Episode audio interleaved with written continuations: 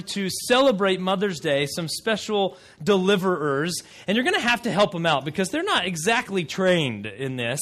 Uh, but the, we've got some special delivery people today, and they are going to give you a gift. And so, uh, if you are, we're celebrating Mother's Day, but we're celebrating mothers and daughters really today. So, any of the ladies in the room, you're going to get to have one of these. So, special delivery people, go ahead and go to it. All the, they're going to deliver these to you.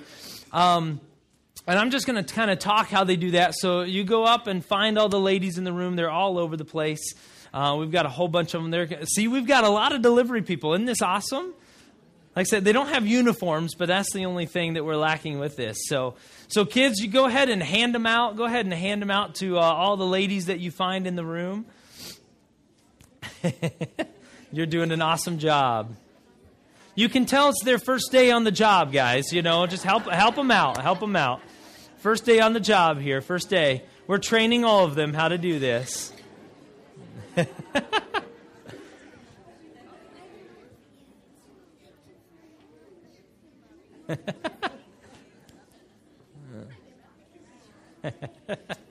Some of them are finding their own mothers. I can see that. So. And if you have not gotten one, can you raise your hand if you haven't gotten a, a tri- uh, one of these gifts yet? Okay, right there. And right here in the middle, a couple in the middle this way.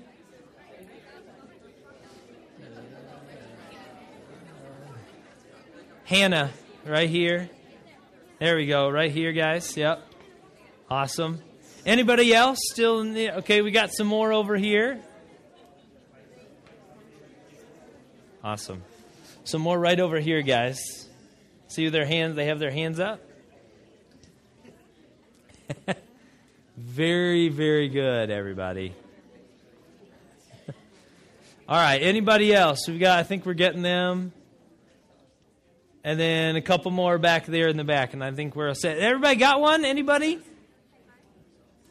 Guys, no, you can't have the hand sanitizer. I'm sorry. We'll celebrate you later. We'll give you a screwdriver or something on Father's Day. Or chocolate, one of the two. I don't know. We'll see. All right. Moms are like, no, no, don't do you do chocolate for us, right? All right, Everybody good? Did we get everybody? That takes a little longer, but a little more fun, huh? Right? That's just kind of the way to do this. Hey, let's let's give the kids a hand for coming in and delivering. Thank you, kiddos.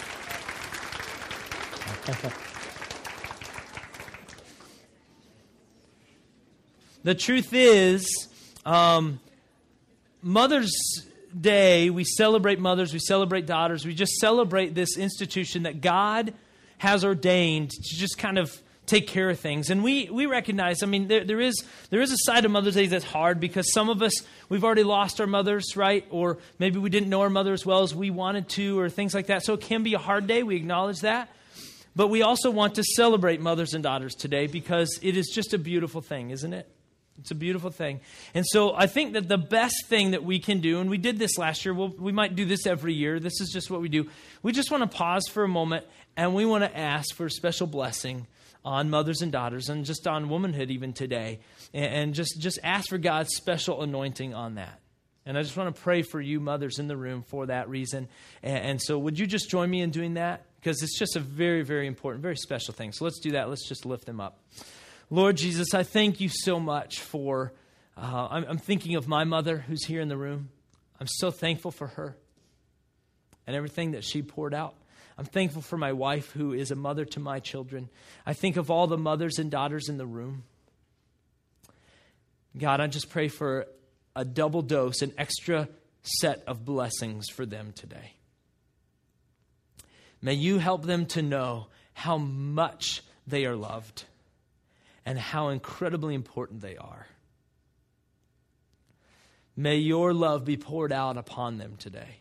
May they realize the importance, the value that they have. Lord, you've given value to all people, but today we specifically are honoring mothers and daughters and womanhood. And thank you, Lord, for the, the way that you have anointed things. I think about the things that my mom and my, my wife do that, that I just know I can't do. and I'm so thankful for that. So, God, we pray that your peace and your blessing and your power would flow through everyone here today, but specifically we just lift mothers to you and we thank you for them. May you just bring that extra special blessing to them today. May they feel truly honored today. And we pray this in your name, Jesus, the name above all names. Amen. Thank you for being here today. Um, we are currently in a series called AD, in which we are looking at the events and the specific things that the first followers of Jesus had to go through, had to experience when they were given the mission. Jesus gave them a mission when he rose from the grave and he ascended to heaven. He gave the first followers of Jesus in that first century, he gave them the mission to carry the love of Jesus out to the world. And so, what we are doing in this series, we are taking a look at all the, all the stories, all the uh, happenings that, that really occurred with the first followers of Jesus in the first few weeks and months following Jesus' ascension to heaven. So, that's what we're in right now. Before we get real deep into it, I want to ask you a question. Have you ever uh, been on your way to somebody's house? You've maybe been on a route, and now this doesn't happen as often because we have these things. They're called smartphones. And, and, so they're really smart, and so they can navigate us everywhere. So this may not have happened to you recently, but have you ever been on a route and you turned a corner and you thought the route was going to work out, but you ended up seeing a sign like this? Right? Maybe you're out in the country, maybe you're somewhere, and you're like, yeah, this is going to get me there. And you're like, no, it's not. What am I doing? Right? And sometimes my phone has done this to me. I'm like, this is not as smart a phone as they told me. I want my money back. Right? But, but that's sometimes we come on this. Let me take this one step further. Have you ever gotten to a point in your life where you made a choice, you made a decision, and you ended up seeing this sign in your life? And you hit a place where you go, oh, this is not what I intended. This is not where I thought it was going. Maybe you've made some choices. Maybe you got into a relationship, maybe into a situation. Maybe you chose a job or a career, or maybe you moved from one place to another location. You thought it was going to be this thing, and it turned out not to be. And you came around the corner, it said road closed, right? It was shut down. Something in your life, you weren't planning on whatever it was to happen this way. The relationship wasn't supposed to turn out that way. The job was supposed to be this particular kind of thing, but it didn't turn out that way. Have you ever run into a situation in your life where it's like road closed? And I don't know about you, but when you kind of come on those times, it may feel like your road, like your life is leading to something like this. Let's show this next one. right? Have you ever gotten to a place in your life where you felt like you literally had nowhere to go? You you were in such despair, like the relationship ended or the job ended or you know, what you thought was going to happen doesn't happen. And all of a sudden, you literally, you're on a road and you're in your life, you're, you're, you made choices. And let's be honest, it's a combination of choices that we make, and it's a combination of ah, welcome to life, right? And by the way, it's a little heavily more weighted on the choices that we make, right? We don't like to admit that, but it is. But these things we go, and then all of a sudden we end up this place, and we look, and it feels like this. We're like, how did I get here? How am I in this place with these people who don't care about me and, and all these things? And it becomes a dead end. It just becomes a cliff that is in our way, just completely just blocks us off. Well, the reason I bring that up is because I think the first followers of Jesus, in the passage that we're going to look at today, I think that they probably felt that way. My guess is they probably had some sense of this dead end thing. They, they, they didn't know what was going on.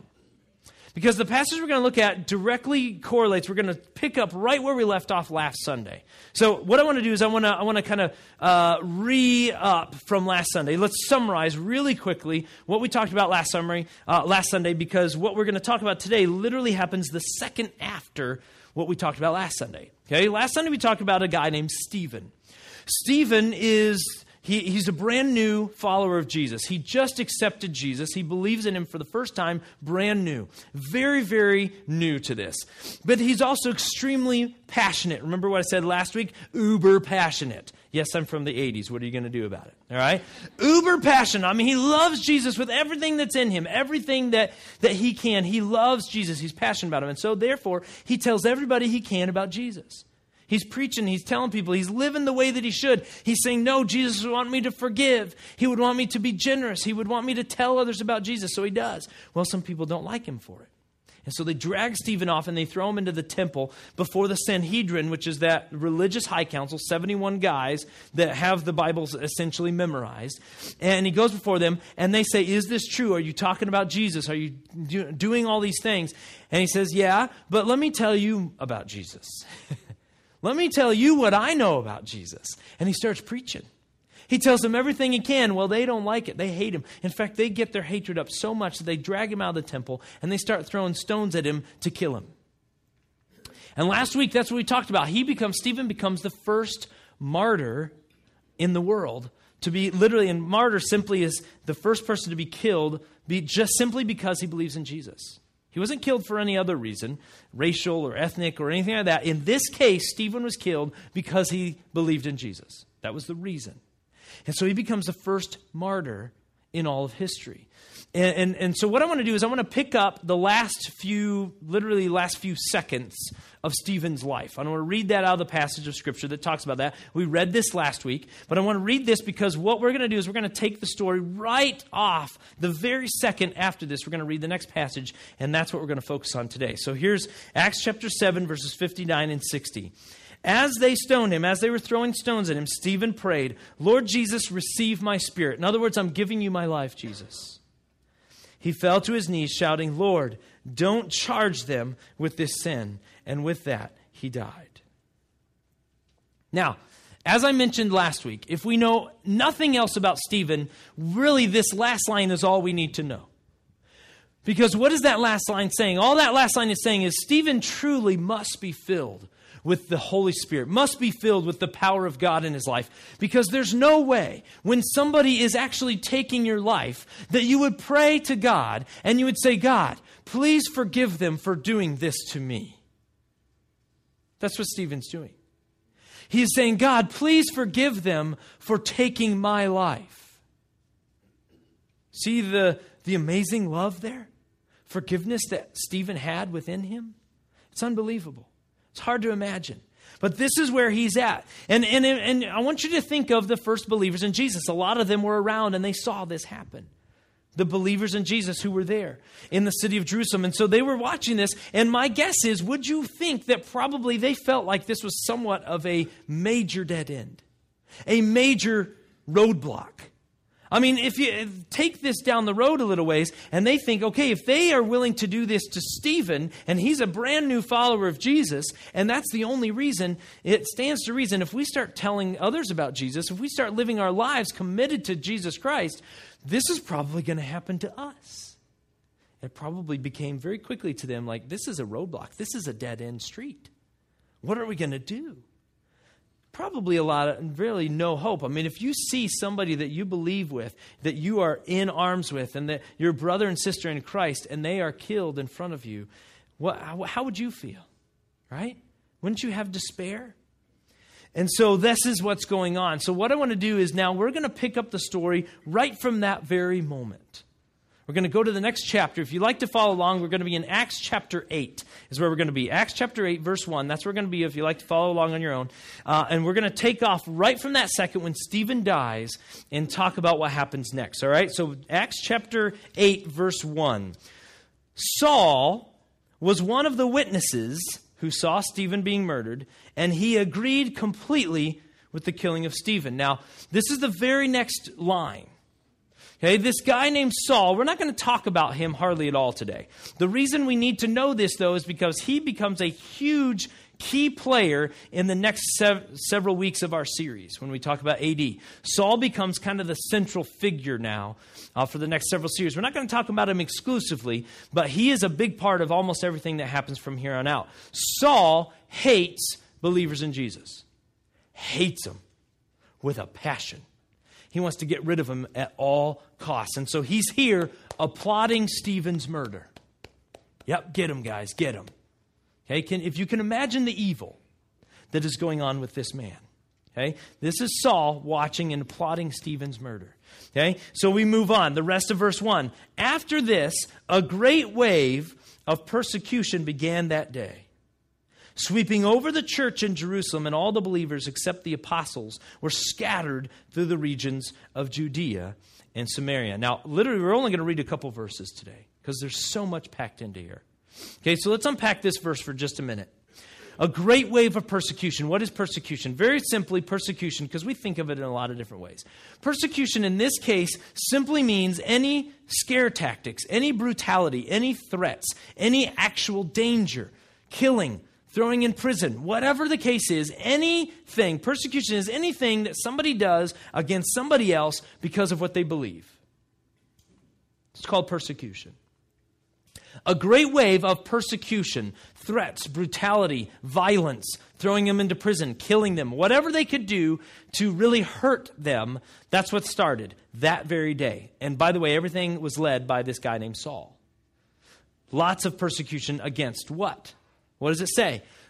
Against and sweeping over the what? The church. Now, it says the church. And this is where sometimes the Bible, we've translated it somewhat poorly. Actually, they've translated it really well. Uh, our culture's just messed it up. You guys, uh, you guys know. This is, this is my soapbox, right? Because, uh, uh, and you're never going to stop hearing about this because it drives me crazy. Our American culture has destroyed the word church. We don't know what church is. We think of, when I say the word church, one of two things generally comes to mind. We think of a building, Oh, there's the church. No, it's not. That's a building. It's not the church. We call it the church. It's not the church. A church is not a building. Did you know that? A church is not a building. Let's do, you know what? Just for fun, everybody say that with me. Church is not a building. Awesome. See, I feel better about life already. We're changing the world. Good. All right? Church is absolutely not a building. Ever. Not a, it never has been, it never will be. It never has been, it never will be. So when it says sweeping over the church, it's not talking about a building. The other thing that we also say is we say we're going to church. You can't go to church unless I'm coming to your house or unless you're coming to my house. Then you might be going to church because I'm the church. You're the church. All of us are the church. The church is people. Okay, uh, let, let, me, let me help explain this. If you know that the Bible is not originally written in English, right? It wasn't written in English, it was written in Greek. In the New Testament, it was originally written in Greek. The, the word that we translate to say church, we call it church, and we've messed up that word in our culture. Kind of made that point now. The church, it says the church, but we translate it from a different word. It was not church in English, it was in Greek. The word that we use is ecclesia. Ecclesia. It's a Greek word, and literally, when you translate this word, We've translated it to church, which is, eh, in our culture, doesn't work very well. And so, ecclesia, when you translate this word directly, it means a group of people. Specifically, it means a group of people centered around a common or core belief or theme. So, when this passage is saying a great wave of persecution began sweeping over the church, the ecclesia, it is saying, is sweeping over a group of people known as the followers of Jesus. Does that make sense? So this is, this is really important to know because eh, you know persecution against a building is just like, oh, that's too bad. It just doesn't have quite the same thing, does it? That's because it wasn't a building. They didn't have a building. They wouldn't have a building for a long time. Church, this whole church building thing is a fairly recent construct in history, world history, so to speak. This is a group of people who are being harassed, hurt, brutalized because they believe in Jesus. Okay? We need to understand that it's important. So then let's go on. What happens as a result of this persecution? It says, Then all the believers except the apostles were scattered through the regions of Judea and Samaria. And remember, Saul is leading the charge on this thing. So what happens? Well, they have to go somewhere. I mean, people are trying to kill them, people are trying to throw them into prison, so they have to get out. So where do they go? The Bible tells us. Where do they go? They go to Judea and Samaria. They go to Judea and Samaria. Okay? Where is Judea and Samaria? It's right around Jerusalem. Go ahead and go to the map and we can see that. Judea and Samaria, if you see, Jerusalem is right in the middle there. You can't see the words very well. I understand it's small. Right in the middle of that white part is uh, the center of Judea. So they spread out into the rest of Judea and then they go north also into an area called Samaria. Literally, thousands of believers in Christ escape the city of Jerusalem and they start spreading to Judea and Samaria. Now, I don't know about you, but this sounds a little bit like some of the news that we've been hearing recently. By the way, we kind of we sometimes think of the Bible as a nice, neat little package of stories. It's not stories, it's real. It happened. And by the way, this is happening today. There are Christians, there are followers of Jesus who are running for their very lives this morning as we speak. You and I, we know this, don't we? We've been hearing about ISIS. They are chasing families away, and we kind of, when we hear it on the news, it's kind of like, man, that would be awful. But think about it they've left their homes, they've left everything they own. They left their businesses. They've left everything they, that you can, if you put any stock in anything in your life right now, they've left that because they believe in Jesus. Talk about another level. This is what the believers in the first century were dealing with. They're like, they have to leave their homes, their businesses, everything about life that they know, that they give, that give them security, a job, income, everything. And they are now running for their lives. And they're going to this. I don't know about you, but would you say this is a great situation? Would we say that? No. This is a horrible situation. It's awful. It's terrible. It's, it's one of the worst things we can imagine. I mean, if you think about it, let, let's, let's put it in perspective. Okay? Let's say that today they pass laws that say you and I, all people in Dane County, we're just going to use Dane County because this is where we live. In Dane County, they've made a law that says we cannot talk about Jesus, we cannot gather in the name of Jesus, we cannot do what we're doing now, we can't read your Bible, you can't own a Bible and you definitely can't read it, and you definitely are not allowed to tell people about it. And if you do, the punishment, you know how we have laws and then we have something to back up the laws. So they make the law and then they have something to back up. If you do, then you have all the way from you can be imprisoned, you can be fined, or you can be executed. That's the standard. In Dane County, that's what you're going to do. So the, the, the choice for you and I, if that happens, if that happens, this is what the first century Christians were dealing with. If that happens, then what are our choices? Well, one, we can stay here and we can deny Christ. And we say, that Jesus thing? No. Northridge, I've never heard of it. Right? Bible? No, I don't have a Bible. Right? And we can just deny Christ. We can deny that we believe it. We can deny that it exists. And we just live our life and we keep our business and we keep our home and we keep our cars and we do what we do.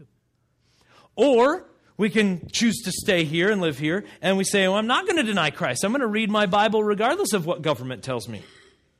I'm going to I'm going to I'm going to share the love of Jesus with everybody regardless of what they say is going to be the punishment. I'm going to do this regardless. And we just take the results of what happens. Maybe we're in prison, maybe we have the death penalty, maybe we're fined, whatever the case is. Or a third option is we leave Dane County. You literally, like it happens today, and tomorrow it's all going to come down and hit the fan, so to speak. And so you've got to get out. And so you grab all your heirlooms, whatever is really important to you in your house, and you grab and you pack everything in as many bags and suitcases as you can. And you and your family, you just run. You start going. You're like, okay, we're going to go to Montana. Right? We're going to go somewhere. I don't know. We're going to go somewhere. And you get out. This is what the first century Christians were dealing with. This is what they had to work through. So now, this seems like a horrible situation, but here's the deal. This is where God is pretty awesome.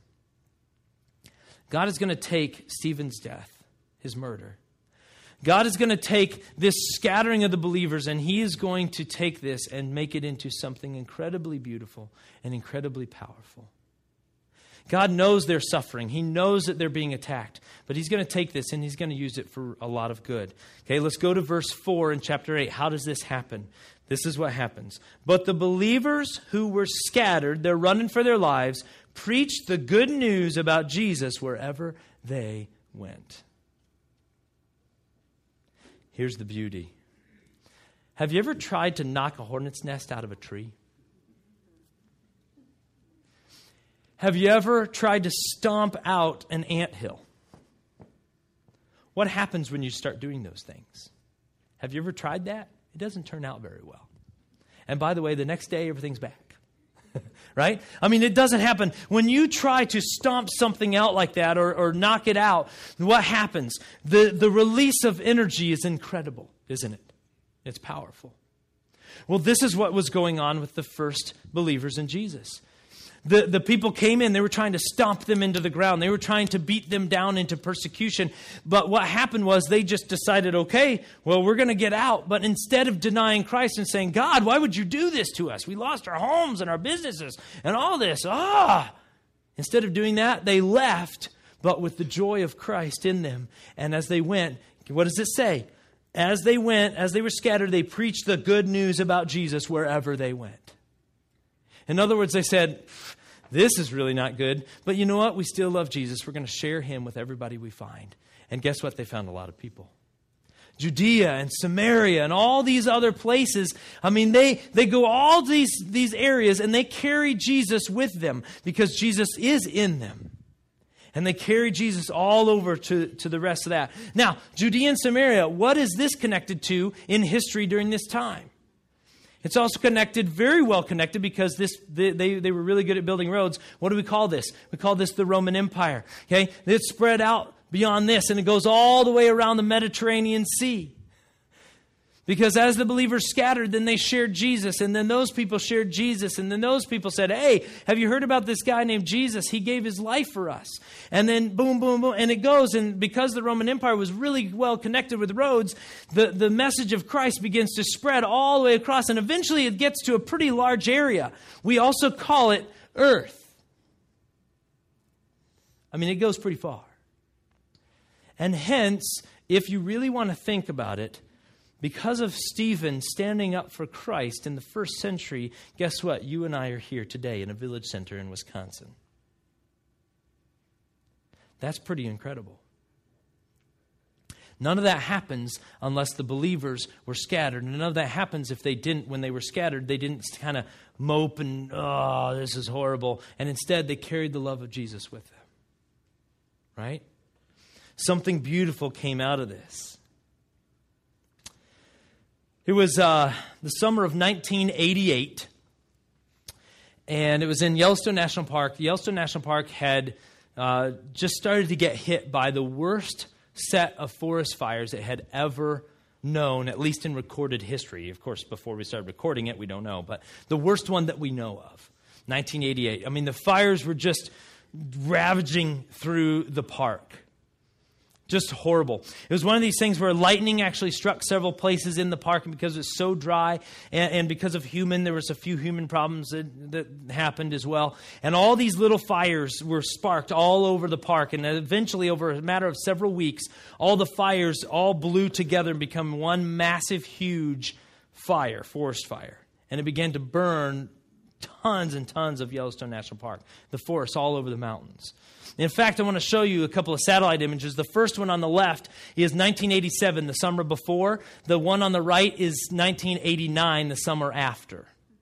Okay, you can see the scars, the burn scars from the satellite image of what, what the Yellowstone National Park looked like. In fact, my family was there the, the summer after this happened. Pretty amazing stuff. But it was burned. In fact, just to put this in perspective, uh, if you were to count up all the acreage that was burned that summer in Yellowstone National Park, it would be the equivalent of the entire state of Delaware burning to the ground. That's, that's how big of an area burned that summer in, in Yellowstone. One of those things, I mean, if you look, at if you think about this, right, this seems like a horrific situation, doesn't it? I mean, it was, I mean, if you saw the devastation, it was, it was complete. It was complete. And it was just, everything was charred, everything was gone. And what we thought was this was a horrible tragedy for a long time. But what we realized was there was something very beautiful that was going on as a result of this horrific summer. You know what happened? As a result of this, there was some brand new, incredible new life and new energy that was created. Let's go to that picture and show this. You see the thousands of new, brand new pine trees? This was an area that was burned in 1988. This is just a few years later. Tons and tons, thousands and thousands and thousands and thousands of new pine trees that were planted as a result of this fire. What we began to learn was that Yellowstone is covered in a specific kind of pine tree. They're called lodgepole pine trees. Now, I don't know about you, but when I think of a pine cone from a pine tree, uh, you know, you, we get certain things in our mind, right? I don't know about you, but we have a basket of pine cones in our in our house. It's awesome because it looks beautiful. Or you know, it's, it's, and sometimes they sprinkle glitter on them. And sometimes they douse them with cinnamon something else, right? And you go, ooh, the pine cone smells nice, you know. The evergreen is not good enough, so we're like, let's put some cinnamon on there, let's decorate it, and, you know, all that kind of. So this is the idea we get of a pine cone, right? Sorry, dear, I'm not making fun of your pine cones in the basket in our house. They look beautiful. Happy Mother's Day to you. Hey? Pine cone. I mean, you know, this is this is what we get though. This is what we get the sense of. We're like, oh, this beautiful little open pine cone. Mm, so cute, right? And this is what we get the sense of. But what we found out is the lodgepole pine cones in Yellowstone and all over the Rocky Mountains out west, they're a very different kind of pine cone. They don't open up like this. They don't do this. Most pine trees do this. Lodgepole pine trees, they don't. You know what they look like? This is what they look like. Okay? They're incredibly tightly stuck together. In fact, the lodgepole pine trees, they create a natural sticky resin, is what they call it. This is all scientific. This is beyond me. But anyway, it's a resin and it sticks these pine cones together really, really tightly. It's like super glue that Tanya was talking about earlier, right? All right? Super glue. And these, these things are really tightly, so that the fact is, the only way to naturally get these pine cones to open, guess what? Really intense, very high temperatures. It's the only way to open those pine cones, which means they require forest fire. So Yellowstone was naturally reseeded, almost 40% of the park accomplished in one summer what would have taken us decades to try to do. Just like that. This pine cone needed, in fact, they say that there's a scientific term for this. This, is, uh, so, this pine cone is called serotinous. That's what it's called. And simply what is anything that's serotinous, it, what it means is it requires a natural trigger to do, to, to create new life. It needs a trigger to open up. It needs a trigger to create new life or new energy. And so this pine cone does that. The reason I bring this up, here's where I'm going with this. You and I, if we are followers of Jesus, if we are followers of Jesus, if we claim to believe in Christ, then we are kind of like this. And sometimes we require a trigger for us to release the new life that is in us.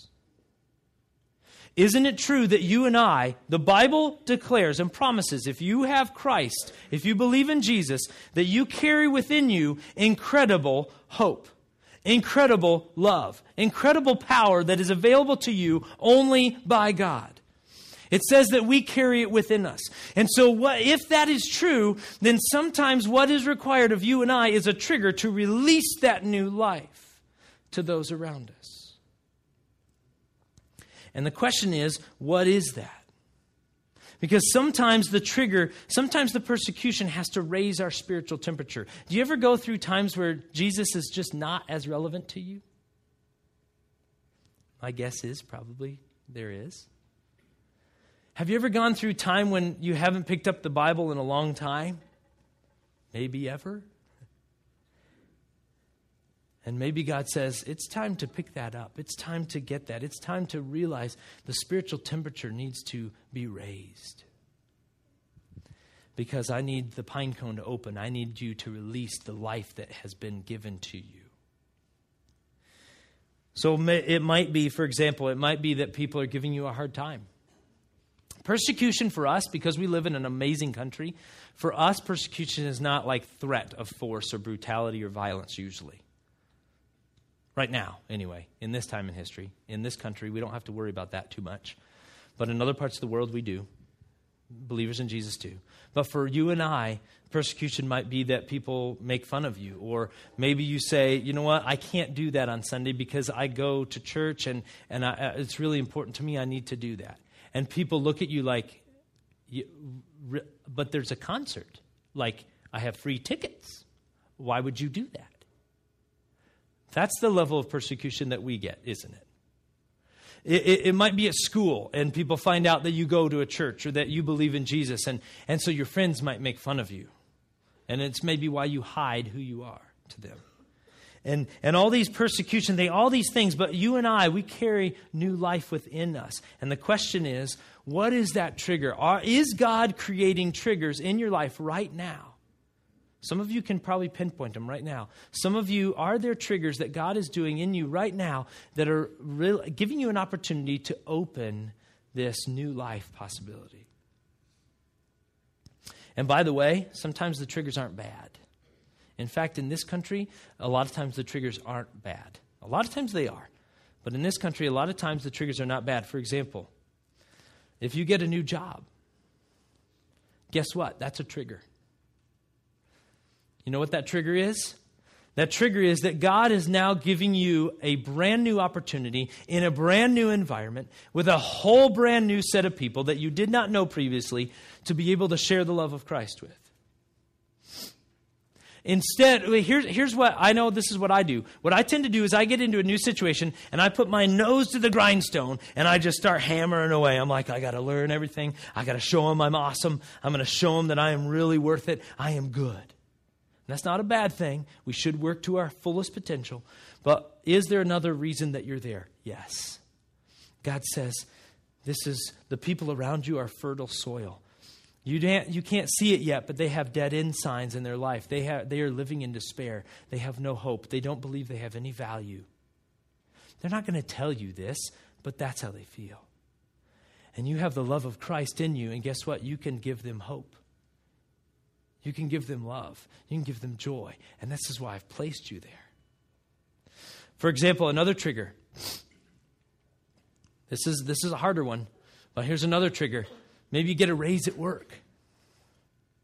This is a good thing, right? I mean, I don't know about you, but how many of you are like, ah, you come home and you tell your husband or your wife, I got a raise at work today. Uh, gonna pay me they're gonna pay me 200 extra dollars a month it's like i don't know why they're doing this no we don't react that way of course we don't we're like hey guess what you like you probably go out to eat you get steak and you're like whoa you know, because you like you haven't gotten paid yet. It's not coming for three months, but you're like, I'm going to spend it now. Woo! Raise, you know. I mean, that's how we feel, isn't it? That's how I feel. I mean, like, woo, raise the roof. There it is. See, 80s. That's more like 90s, but it's okay. Right? But I mean, we're just, we get excited. But here's the deal. Why did God give you that raise? Why did you have that? Because you worked hard? Yeah, absolutely. For sure you did. You deserve it too. But one of the major triggers there is it gives you incredible, immediate opportunity to be more generous and more giving than you ever have before. Doesn't it? You know you can survive on this. And now you just got a raise that will give you more. And instead, what sometimes we start thinking of is like, woo, Cancun. Right? Let me just let me just put it this way. I'm, I'm okay with you thinking Cancun over here. Okay? But uh, I want you also to think of somebody in need over here. Don't you think God probably, do you think God was like, yep, I want him to hoop it up in Cancun better? Let's be honest. God is saying, I gave you that so that you can bless more people. You know what maybe the most evil thing in the world is? Is you and I being blessed by God so that we can just get fat and sassy on it. Right? Woo! Keep bringing the blessings, Lord. I am getting more and more comfortable here. That's about as evil as it gets, isn't it? No. No, the Bible's very clear. God blesses us so that we can then be a blessing. Right? If there's one thing in the United States that we probably need to get, that would be the one. God gives us great blessing in order to give as great a blessing as we can to everyone around us. If we have the love of Jesus in us, if we have new life within us, if we don't share it with others, we are being about as selfish as we can It doesn't, it doesn't work that way. And this is what the first century believers found out. They said, It's not about a house. It's not about a job. It's not about security or comfort. It is about sharing the love of Jesus, and now we're going to share it to the rest of the world. And, they, and the first century, Stephen didn't know that Waunakee, Wisconsin was going to exist hundreds of years later. But But his standing up for Christ is what did it. So, what does it mean for you and I? Very simply, what are you going to do to stand up for Christ? We have it as easy as it's ever going to get here. I can I, I tell you that because it's true. We have it as easy as it's ever going to get. It's only going to get harder from here on out for our country. It's truth. Okay? Persecution is going to come back to this country. It will eventually. It's already started to happen. Okay? The truth is, it's, this is as easy as it's going to get. And so if we do not stand up for Christ now, it's going to be very difficult later. We have to stand for Christ and be willing to give new life, to be a blessing to other people. God has given us great blessings so that we can be a blessing. And the question is for you and I, will we take up that mission? Will we take up that call? Stephen paid the ultimate price. The first century Christians left their homes, their businesses, everything they knew to follow Christ. What are we willing to do? What are you willing to do? It's up to us to take a stand. And the question is will we accept God's mission for us today? Will you be the pine cone that's willing to be opened under some pressure? We'll call it the pine cone effect. Are you willing to do that? Let's pray. Jesus, I thank you for all that you do. I thank you for the incredible blessing that you have given to us. Whether it's through mothers, whether it's through uh, other friends, whether it's just financially, whether it's through a job, whether it's through where we live, whether it's no matter what it is, God, I thank you for the blessing, the incredible blessing that you've bestowed upon us. But God, I also pray that you would help us to be willing to release blessing and to release the love of Jesus, to release the message of Christ, to not hide who we are to other people around us at work, at school, in our homes, in our communities, at community events. No matter what it is, Lord, help us to be open and bold about who we are, that we love Jesus, that we are followers of you. And as a result, God, in hundreds of years from now, there's going to be another town, another church somewhere where a group of people have gathered and they can look back at what we did hundreds of years before that we were trying to be the best blessing and be live the best lives we possibly could for you, Jesus. May that be our legacy. May that be the future that we are able to create because of the power of you in us. I pray for this power for everybody here today. Thank you for blessing us. Now help us to be a blessing. I pray this in your name, Jesus. Amen. Let's stand and worship Him.